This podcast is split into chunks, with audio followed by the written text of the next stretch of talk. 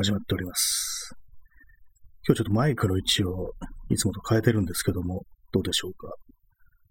前にやった放送を聞き直したんですけども、どういうわけか、あの、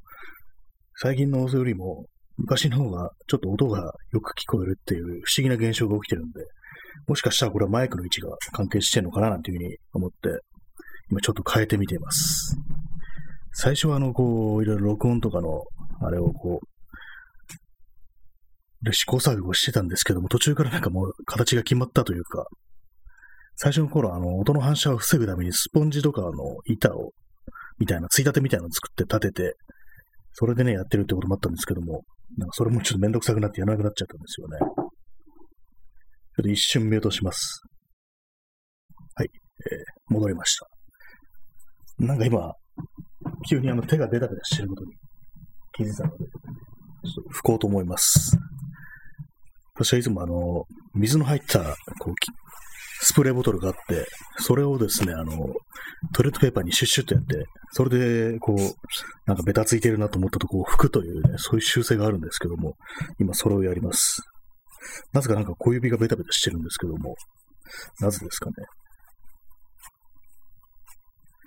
はい。えー、今日は7月の11日、時刻は22時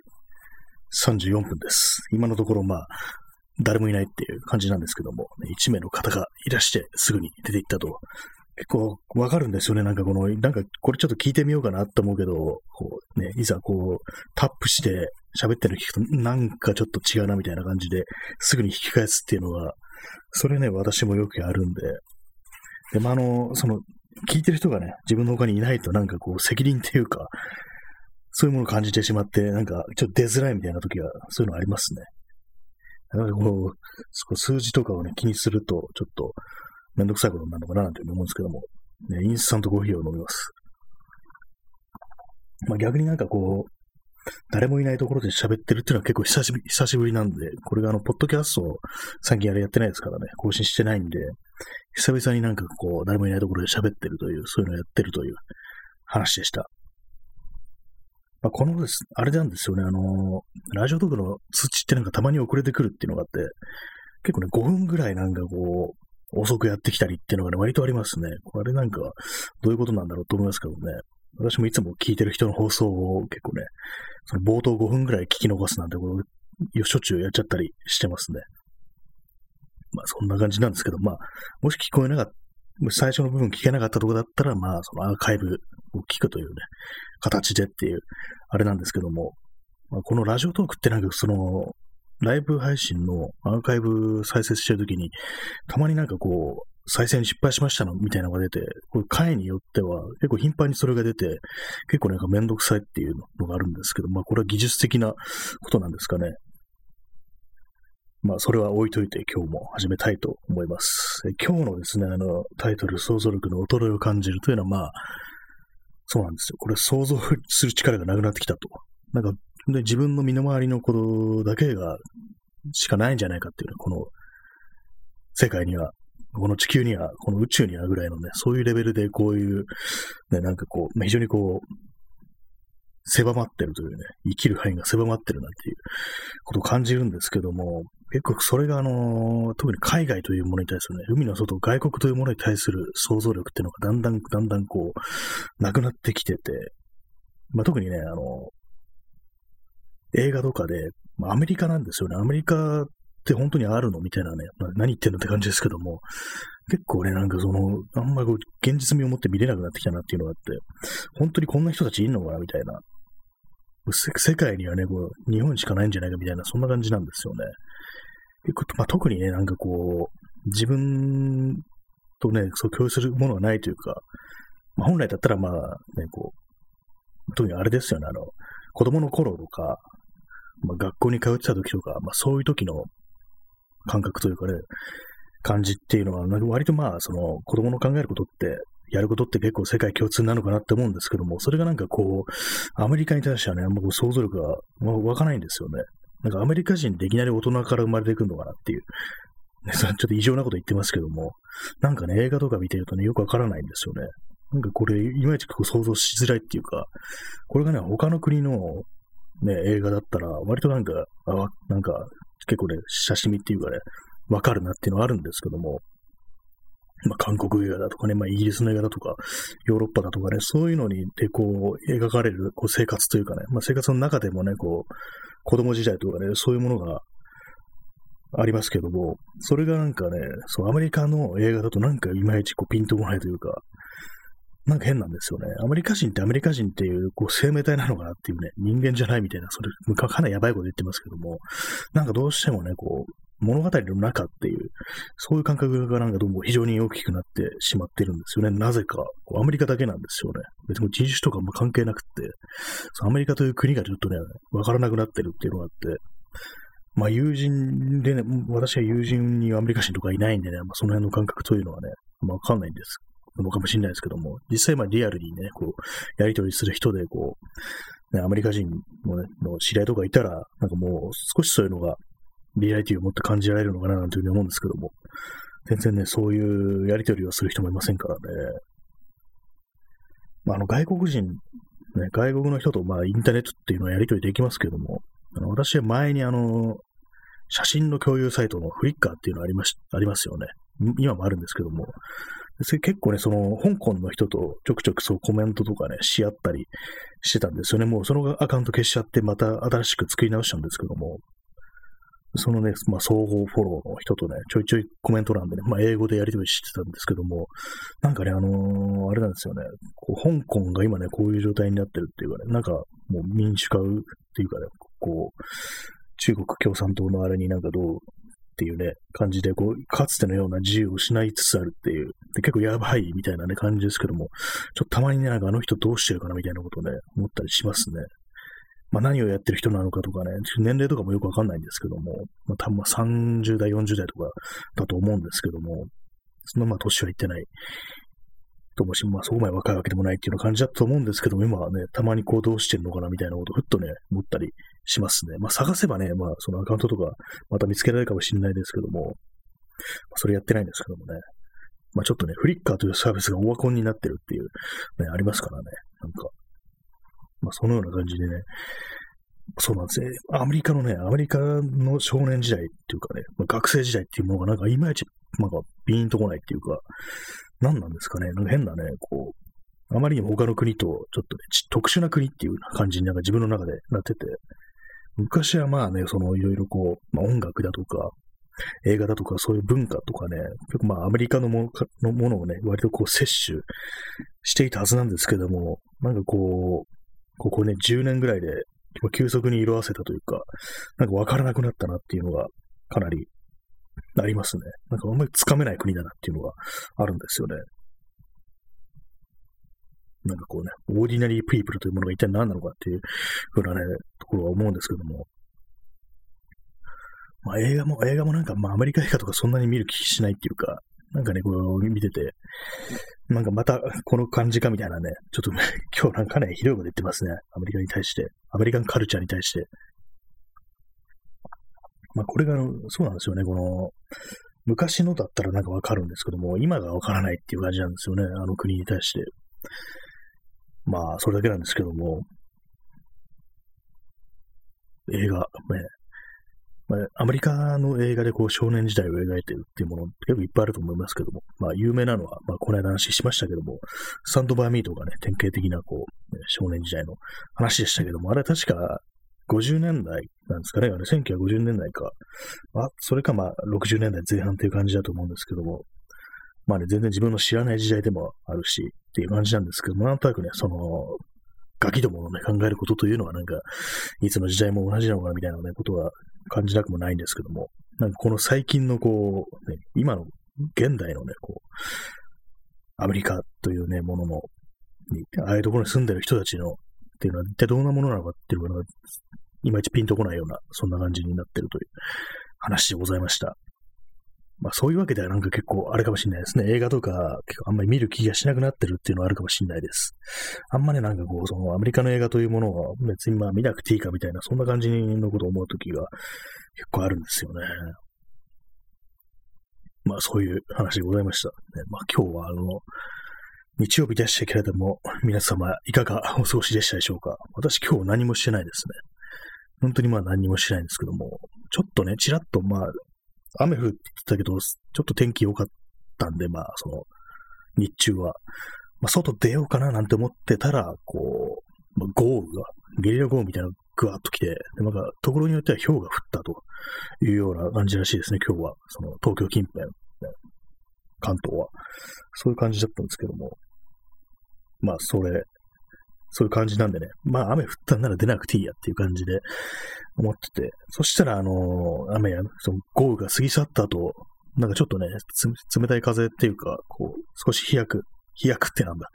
ひんやりとしたね、あの空気がね、流れてきて、なんかこれ、この感じ、ちょっと外出てた方がいいかなみたいに思ったんですけども、結局、出ずに。今日一歩も出てないですね、よく考えたら。一歩も外出てないですね。何をしてたかというと、まあ、掃除したりとかね、買い物したりっていうね、買い物つってもまあインターネット上ですね。それぐらいぐらいのことしかしてないですね。何なんですかね。よくなんかこう、ね、何もしてないのになんでこんな時間が過ぎるの早いだろうなんていうふうに思うんですけども、なんかおかしいですよね、本当に。本当に外出る気力というものを本当に失いつつあるなっていう。まあ、昨日はね、昨日何したのかなって今思い出せないくらいのレベルでしたけども、昨日はそうでしたね、あの、品川の方までこう写真展を見に行った後、こう、不当だとか、ね、ちょっと芝浦だとかをちょっとぶらついたって感じだったんですけども、ね、昨日はそんだけ出れたのに、今日は一切何もすることができないっていう感じでしたね。一体何なんですかね。ちょっと座り直します。割にこう身の回りに音出る出るものが多いですね。いつもギシギシ言うし、コーヒーカップはね、ドンと音するし、まあ、コーヒーカップをね、今、持ってるんですけども、これはあの、さマイクを置いてる作業台の上に置くと、ドンっていうね、ちょっとノイズが入るんで、まあ、脇の、その作業台じゃない、別の、私左側に机があるんですけども、そっちの方に、こう、置いてます。多分それっちだと響かないっていうふうに思うんでね。はい。早速もうね、話すことなくなりましたけれども、まあ今日何もしてないからしょうがないんですよね。基本的に人間何かをしてないと話すことなんてのはなくなると思うんですけども、もしね、そう、こう、監禁されたらどうしようなんていうたまに思いますね。一体何を話せばいいのかっていうね。まあ、監禁す、何の話してんだって話ですけども、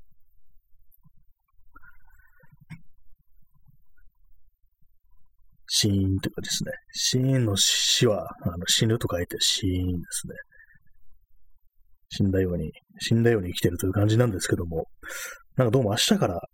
緊急事態宣言って明日からみたいですね。なんかもうすでに、はい、突入してるのかなと思ったんですけども、なんかその辺の感覚本当にわかんなくなってきましたね。いつが緊急事態でね、いつが緊急事態じゃないのかなってことをね、思ってしまうんですけども、ね、今緊急事態。0時過ぎたら緊急事態ですかね。まあどうでもよくなってきましたね、もうなんか本当に。だからなんだよっていうね、ところですよね。で、まああの、オリンピックとかもいつ始まるんだか、毎度検索するんですけど忘れちゃいますね。多分二十何日とかで、だったと思うんですよね。28日とかが、かな。でも何がね、起きるのか全くわかんないですね。多分今やる気なんでしょうね。でも、やる気なんでしょうねと言っても仕方ないからもうやめろと言うしかないですよね。やめろっていうふうに、まあ、この放送ではね、言っていきたいんですけども、なんかこう、どうなるかわからずに、こうね、ただただ、こう、五輪というものがこう近づいてきてるっていうのが、なんかこう、何なんですかね、これは。わかりません。わかりませんとしか言いようがないですね。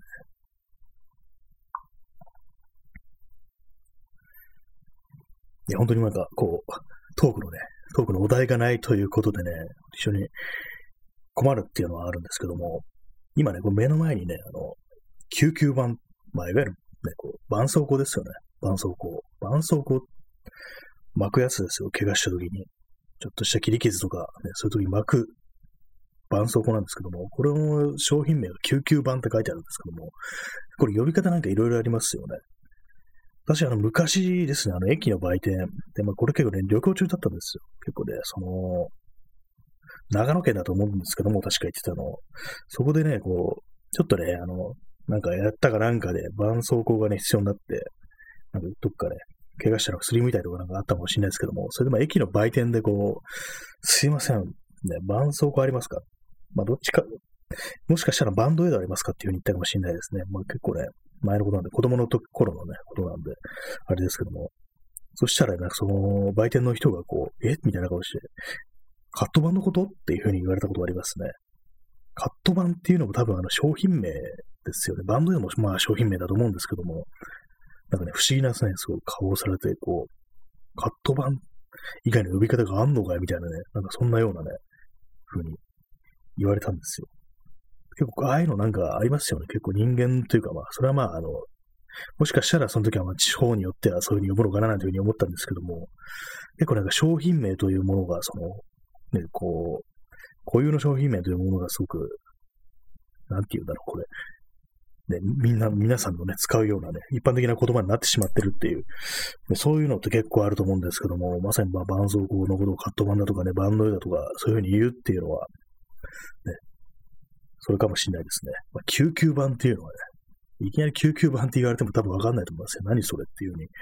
思うと思うんですけども、まあ、一番まあ、通りやすいのって絆創膏ですよね、多分。なんで絆創膏って言うんだろうっていうね、そんな気もしますけどもね。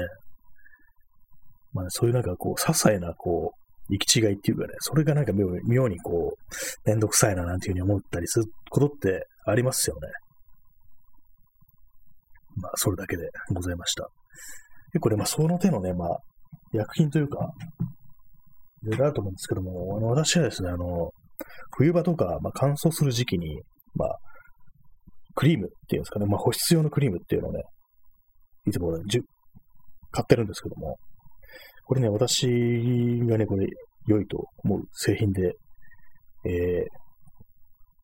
ニュートロジーナっていうのがあるんですよ。これはまあ、ディープモイスチャーボディクリーム、乾燥肌用なんて書いてあるんですけども、これあの、フランス製品の、こう、保湿用のクリームですね。純度99%のグリセリンが、角層10層の奥まで浸透。乾燥肌にしっとりと十分な潤いをもたらし、一日中、自重自足っていうふうに書いてあるんですけども、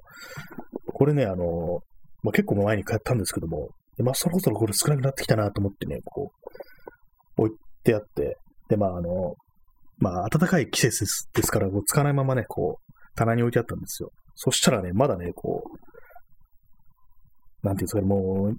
0.5センチぐらいね、こう、底の方に残ってたクリームがね、なんか蒸発してました。で、なんかね、こう、油の塊みたいになってましたね。まあ、それだけなんですけども、揮発するんだ、これっていうふうに思いましたね。減ってくると、残り少なくなってくると、やっぱそういうふうになんかこう、カラカラになっちゃうみたいですね。それまではね、別に、ある程度の量が残ってる時はそんなことはなかったんですけども、もう最後ね、こう、生きてると思ったら死んでたみたいな感じでね、すごく寂しくなりましたね、開けた瞬間に。まあ、それだけなんですけども、なんかこう、割となんかね、そういうふうに、こう、冬場はそういう乾燥に対策しておいた方が、ね、こう、ね、快適に過ごせるぞなんていうふうに思ったりしてると、そんな話でございました。割とまあ乾燥肌かもしんないですね。冬とか。結構まあ、ちゃんと塗ったりしてます。まあ、こういうのもね、結構その世の中のね、その間違ったね、その男らしさみたいなのってものあると思うんですけども、こういうね、こう、そんなに肌のね、スキンケアなんても男が持ってんのかなっていうね、そういう地位もね、多分あるんでしょうね、世の中には。まあね、すね毛をね、剃るとね、おかまなんて言われるようなね、そんなカルチャーもあるみたいですからね、非常にめんどくさいですよね。まあでも乾燥肌っていうのは対処しちゃうて、しちゃうとかね、まあ圧倒的に楽ですからね。赤切れとかね、絶対になりたくないなっていうね、痛いからっていう。特に手手になんか赤切れとかできると、なんかいろいろやるので集中力がなくなりますよね。基本的に。あれが嫌なんですよね。割となんか私はね、ささくれとかもね、なんかすごく気になるタイプで、こうなんかね、ちょっとでもね、なんか気になるようなのあるとね、まあそれ言い過ぎか。ちょちょっとね、ささくれがちょっとひどくなると、絆創膏とかね、巻いたりしますね。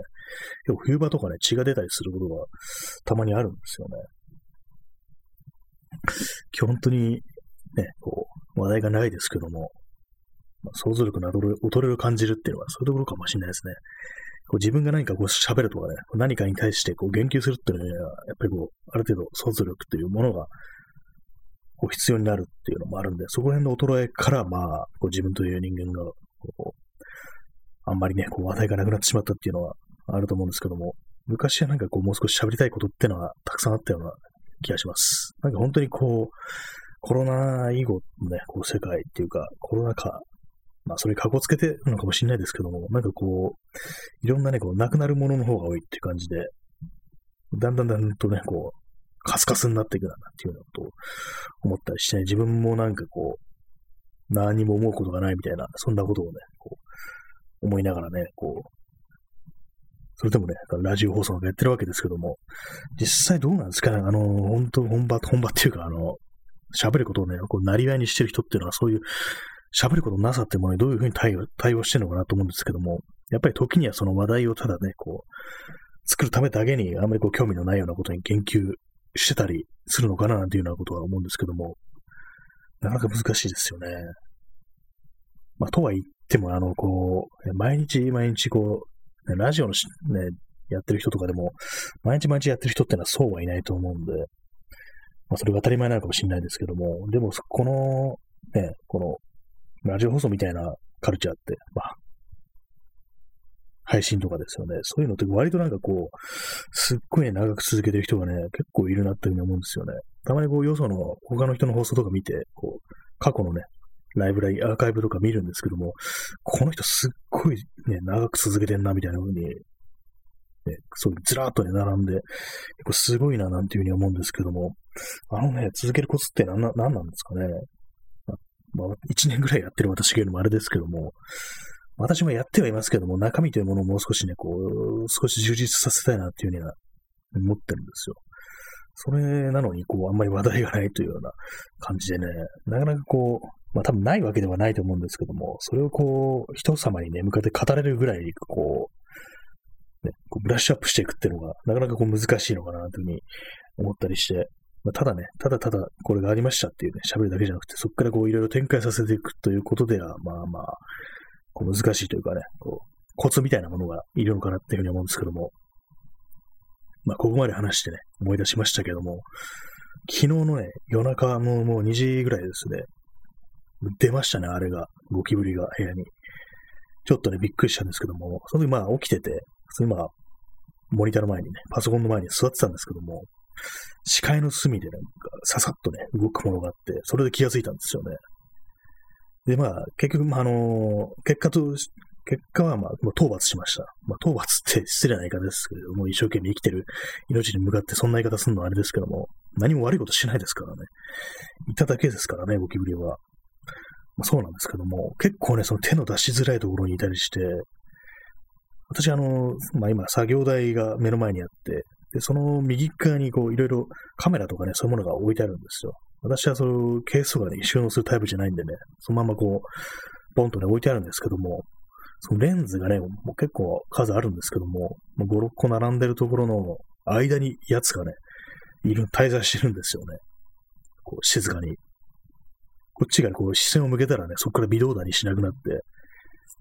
で、まあそういうわけなんで、相手もじっとしてるから、で、まあそのレンズの間にいるってことで、こう、手が出しづらいんですよね。で、まあそういうわけなんで、こう、紙の束、紙の束をね、こう丸めて、ぶったたくようですね。手に持って、ちょっと何度かね、機会を伺ってたんですけども、で、その間こう、こいつなんかじーっとね、見てね、見てたら、見てたら、こうね、いいとことか探せるんじゃないかなと思って、こう、じっと見つめてみたんですよ。で、まあ途中からね、ライトとかでね、照らしてね、じっくりとね、やつのね、こう、肌と、肌ツヤとかね、こう、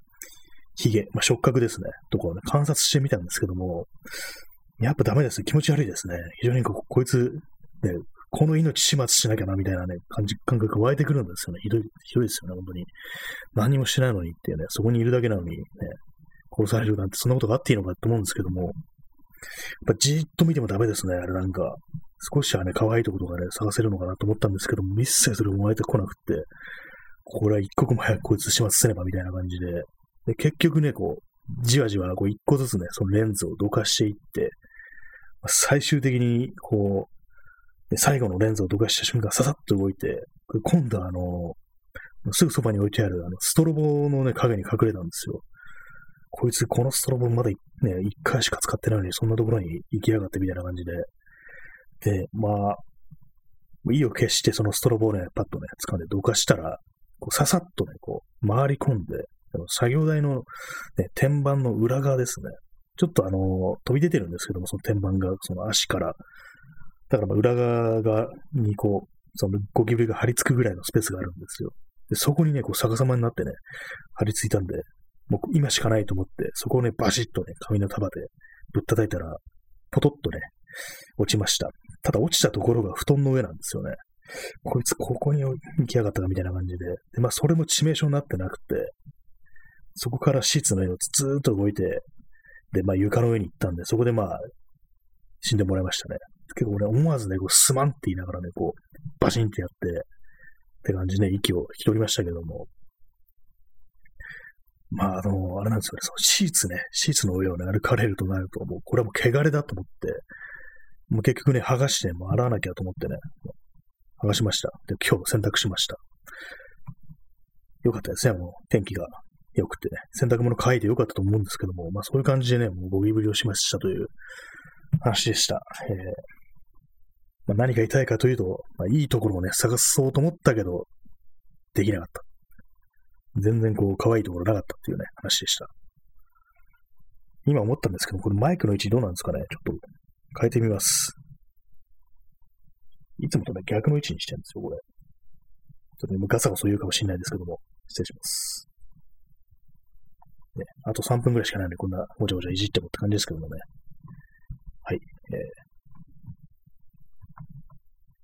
このケーブルに癖がついてるんでね、なんかこう、曲がっちゃうんですよね、マイクが。まあ、はい。ちょっと、位置を変えました。まあ、以上、ゴキブリの話でした。皆さんは、虫はね、まあみんな苦手だと思うんですけども、最近あれですね、あの、道を歩いてると、ダンゴムシが非常に多い気がします。あの、土のあるところとか見るとね、なんか季節なんですかね。最近はすごく多いんですよね。大量発生と言ってぐらいなんか、たくさんいるなって感じなんですけども、あの、ダンゴムシってね、結構、あれなんか存在がなんか不思議ですよね。結構可愛いものとして捉えられてる気がするんですけども、実際なんかあんまこう、無害ですし、つっついたらね、丸まってね、可愛いなんていうね、気持ちもわかるんですけども、裏返すとね、あれなんかこう、足がいっぱいあって気持ち悪いっていうのあるんですよね。冷静に考えると、たまに思うんですよね。こいつらよく考えると気持ち悪いよな、みたいなことはね、思ったりするんですけども、どうなんですかね。結構私、子供のね、自分はね、こう、よくダンゴムシとか見つけてはね、つっついて丸くさせたりしてましたけどもね、今はそんな触ろうって気はしないですね。まあ、そこまで気持ち悪くはないですけども。まあ、一応虫の話でした。ね、結構あの、たまにあのね、部屋の中にシミっていう虫、ご存知でしょうか？あの、紙の魚って書いて、シミっていう虫がいるんですけども、なんでそんな名前がついてるかっていうと、あの、紙を食べるんですよ。だからまあ、本にくっついてね、こう、ダメにするっていうことで、そういう意味では非常にこう、敬遠されてる虫なんですけども、たまに、最近出ないんですけども、昔、昔っていうかね、ここ、1年ぐらい出てないんですけども、前まではね、たまにこう見かけるときあって、あれ気持ち悪いんですよね。あれもね、なんかこう、やっぱ、見た目のキモさっていうのが、あの、髭ですね。触覚ですね。触覚がね、ここね、みよみよ動いてて、それが気持ち悪いっていうのがあるんですよね。普通にそれがなかったりしたら、あ、なんかいるな、みたいな感じで思うだけだと思うんですけども、もうそのシミの場合は、こう、そのね、髭がなんか妙にこう、アピールしてるんですよね。それがなんか気持ち悪くってね、結構もう見かけるたびにね、血相変えてね、潰して殺してましたね。最近出なくなりましたけども、どうしてるんですかね。まあ、それだけでした。今日虫の話で終わりかよって感じですけども、もう30分経ちますね。本日は、あの、なんと、6名の方にお越しいただきっていう感じで、まあ、そうですね、あの、大体皆さんね、こう、